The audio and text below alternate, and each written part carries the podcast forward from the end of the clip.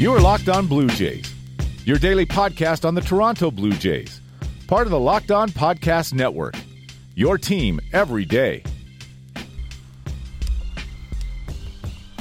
Hello, Blue Jays fans, and welcome to Locked On Blue Jays, your daily dose of Toronto Blue Jays talk directly into your headspace, part of the Locked On Podcast Network, your team every day. I'm your host, A J. Andrews of Jays From The Couch dot com, wrapping up another week with you with this slightly delayed edition of the episode. I gave you, I gave you two yesterday, so I took my time, sat down, watched the weekend games because I, I figured I'd have some stuff to talk about with those games against Tampa Bay. I wasn't wrong. Let's say that. Um. So yeah, I I am going to discuss what uh, what I learned from the past couple games against the Rays, but I wanted to start this episode, as I promised back when I recorded that episode on Friday that ended up being delayed because my computer being its charming self and just not letting things happen. It's all right. We've made up by now. It's fine. It's letting me record this. Um, but that was the potential end to the Toronto Blue Jays career of Anthony Alford, because Anthony was designated for assignment um, in order to get Trent Thornton Uh, on the roster for the Thursday doubleheader against Philadelphia, which that's proving to be a very fruitful decision by the Blue Jays to bring Trent Thornton off. Um, but yeah, it um, Alford was kind of the last link to those playoff teams. Um And I know it's very tangentially related, but there literally is no one on the Major League roster who was on the team when they last played in the playoffs now. Um, Alford was the longest tenured Blue Jay. That now goes to Teoscar Hernandez or Ryan Borucki, depending on what metric you use. But either way, It's not uh, it's not a very long tenure for either of those gentlemen. So what went wrong with Anthony Alford? Because, I mean, for years, Anthony Alford was thought of as the Blue Jays' best prospect coming up through the system. He was a guy who could play center field, had speed to burn, um... his defense was great, and his bat made enough contact. He was he was thought of as a potential five-tool player. Sadly, it turns out the hammer that we thought he had was one of those like little kids' hammers that they used to knock the knock the pegs through the thing, and then they flip it over and laugh and are thoroughly entertained for two hours, which I can't understand, but. Yeah, as as Alford worked his way up, um, you know, you, you had hopes that he was going to turn out to be a guy um, like an Adam Eaton, uh, a guy who, you know, may not have the best bat, but does enough to get on base, can play stellar defense, and, you know, be a contributor to a team that is pushing for the playoffs. And that never materialized. He he has the same problems that Billy Hamilton had in Cincinnati or Malik Smith in Atlanta, Tampa Bay, and Seattle. He just could not hit Major League pitching enough to actually stick around. And I can hear the Blue Jays fans in the audience being like, well, Brandon Drury can't hit M L B pitching either, and he sticks around. Blah, blah, blah. Yeah. Yes, he does. For now. But that's the other thing. The Blue Jays really value versatility right now. And Anthony Alford wasn't very versatile. he had specific roles that he could do. He could play outfield, center field, maybe left field, if you wanted to give it to him. He could run. He could steal your bases. And that's it. And with the Blue Jays basically having settled on their outfield right now, because I don't know if you noticed, but Teoscar Hernandez is kind of going off this year and doing exactly what he needed to do to, you know, just yank this job out of the hands of Derek Fisher and Anthony Alford. And yeah, he became very expendable in that way. But in the end, I don't actually blame Anthony Alford for losing his job with the Blue Jays. Because if you look at the stats that Anthony Alford put up this season, they weren't terrible. Like I, like I said, he didn't have Brandon Drury's batting average, although Drury has raised it up a fair bit in the last couple days. But yeah, he was batting one eighty-eight, which sadly is the best batting average he's put up in the major leagues. Better than his career average of one fifty-five. Had the home run. Um, scored three runs, had three R B Is, and three stolen bases in thirteen games. So really not bad.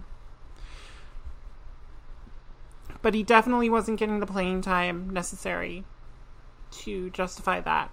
And then the true culprit for why Alford was eliminated from the Blue Jays roster, uh, the starting pitching. Because the Blue Jays haven't gotten any of it lately outside of Hyunjin Ryu. Hyunjin Ryu's been very good. The rest of the team has not. We're going to talk about that in a moment, but I just wanted to talk very quickly about one of the best sponsors that a podcast could ask for. That would be Built Bar. Built Bar is great.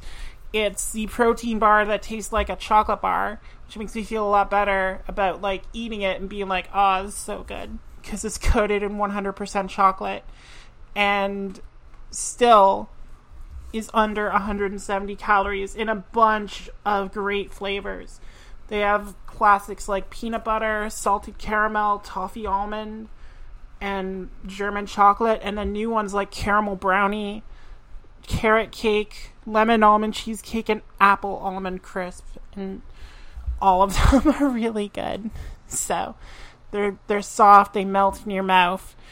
They they can help you lose or maintain weight while indulging in that delicious treat. And if you go to the website right now at boat bar dot com and use that promo code locked on, you'll get ten percent off your next order. So, you know, what are you waiting for? Go to built bar dot com, use that promo code locked on, get ten dollars off your order, and get a bunch of tasty protein bars coated in chocolate delivered to your door, and enjoy them. You are Locked On Blue Jays, your daily Toronto Blue Jays podcast. Part of the Locked On Podcast Network, your team every day. Okay, so the Blue Jays got enough of a starting performance on Saturday from Hyunjin Ryu to win that game. Sadly, the offense ran into its Achilles heel, a pitcher that is either a journeyman or a rookie. They couldn't do anything off Aaron Slegers, and they let that battered Tampa Bay bullpen just basically shut them down and force the game into extras, which, of course, they are going to lose in extras. But the real blow came from Trent Thornton bowing out of today's game after just one inning. Lasted the one frame and then had the same elbow inflammation that put him on the I L in the first place. Which makes me think maybe, just maybe, you kind of leave him on the I L for the rest of this. Because the Blue Jays do have a plethora of options to start games. They have them on the team right now. Even with Nate Pearson and Matt Shoemaker joining Trent Thornton on the injured list. Still have Hyunjin Ryu. Still have Tanner Roark, for whatever that's worth. Still have Chase Anderson. And you have all the guys in the bullpen. Ryan Borucki, Thomas Hatch, Shun Yamaguchi. You have guys at the alternate training site like Patrick Murphy and Joey Murray. I've seen Simeon Woods Richardson thrown around, but come on, guys. Dude's not even twenty. Can't even have a celebratory drink. Just ease off on him, all right? Let him let him develop at his own pace. Don't need to rush him. But there are a lot of options to fill that role, but they need to know that they are filling that role. It can't just be, oh yeah, Trent can only go an inning today, so we better get some guys up. And you can see the toll it's starting to take on the relievers because this workload that they've had is just unsustainable. And they're, it's not like they're getting days off the rest. The Blue Jays don't have an off day until September tenth because they got four of them when the Philly series was canceled because of COVID concerns. And instead, you have guys just trying to stretch it out a bit. And they've been fortunate with some of them. Julian Merriweather has been exactly what the Blue Jays have needed. Another guy who can go back there, who's stretched out as a starter, who theoretically could step into the rotation, but right now in a limited role is just blowing guys away with that mid nineties heat because none of these batters are ready for it. They're, they're seeing the soft ninety-two, ninety-one stuff. It's why guys like Jordan Romano have been so successful. But, again, the offense couldn't do anything against that Rays bullpen. They got one run off the guy who was designated for assignment t- today, Sean Gilmartin. But Peter Fairbanks remains a mystery. John Curtis remains a mystery. They had Anthony Banda out there in extra innings and couldn't do a dang thing off him. And then today, you saw what's going to start happening to this bullpen the more and more it gets worked. And that is they're not going to be able to handle it. Ryan Borucki went out there, faced a majority lefty lineup, couldn't do anything, gave up two hits and a run in two and a third inning, or two-thirds of an inning. And, you know, Jacob Waguespack went out there. He gave up the hits, and then Sam Gaviglio came in to finish that one off. And and that's where we're at with this Blue Jays bullpen. And you see it on the other side as well with the Rays. The only thing is, um, the Rays know what they're they're doing when they get five innings from their starter. And again, r- random rookie Josh Fleming out of Webster University of Saint Louis, a college with a made-up mascot, because in the olden days, someone thought it'd be cool to have something with the paws of a cheetah and the horns of a buffalo. That's that's the kind of imagination you have when you're in the nineteen hundreds. Like, I mean the decade, the nineteen hundreds, and have nothing better to do with your time. He gave up four hits in five innings, walked two batters. One of them was the moonshot to Teoscar. But still, Blue Jays could not press the advantage on a pitcher making his major league debut. They faced John Curtis again for an inning and two-thirds, couldn't do a thing with him. And they couldn't bail out their pitching staff when the pitching staff had an off day. And there are going to be more off days. If Jacob Waguespack has to pitch more innings, if Sam Gaviglio has to pitch more innings, there are going to be more off days. And it's not like they're they're going to get help on the waiver wire either. There's been like one waiver claim the past week. I I went through that to see if Alford had a high chance of being claimed. Only been one claim, and that's been Andrew Triggs by Boston, because Boston needs anyone to throw out there who might be able to give them three innings. That's why they have Zach Godley. But that bullpen that has been so reliable for the Blue Jays and was electric during that win streak is already starting to show the cracks now. Borucki's been struggling with his command. Waguespack's not able to put away batters. That one at bat he had against Austin Meadows made made me like just hold my head in frustration, because he gets up on him oh two and then starts nibbling. Like, he doesn't trust his own stuff. He doesn't trust himself to put him away. Julian Merriweather needs to go have a talk with the rest of that bullpen about relying on what you have, using it, and just putting batters out. Stop trying to get the call. Stop trying to get the chase like that. If you don't have a wipeout pitch like Ken Giles' slider, or Jordan Romano's slider, or Julian Merriweather's fastball up and in, stop trying to force the issue. Stop nibbling around the plate. Just make your pitch in the zone. And the batter won't know what to do with it half the time. Austin Meadows knew he was getting a three two pitch over the plate. You can be a lot more creative when you're up oh two as opposed to three two, because then the batter can start honing in.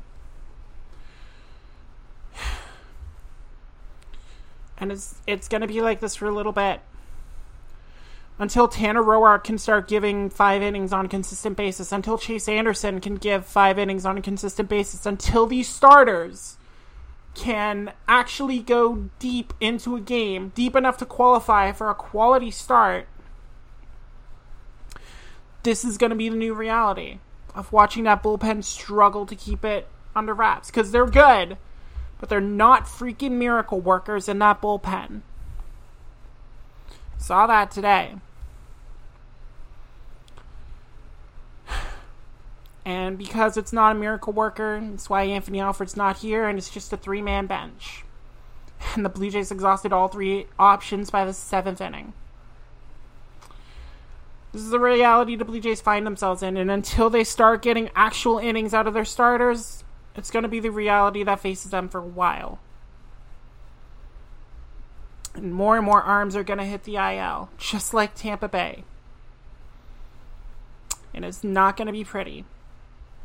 Have to hope the rest of the team can pick them up. I know that's kind of a down note to end this week on, but they did just lose back-to-back games to Tampa Bay.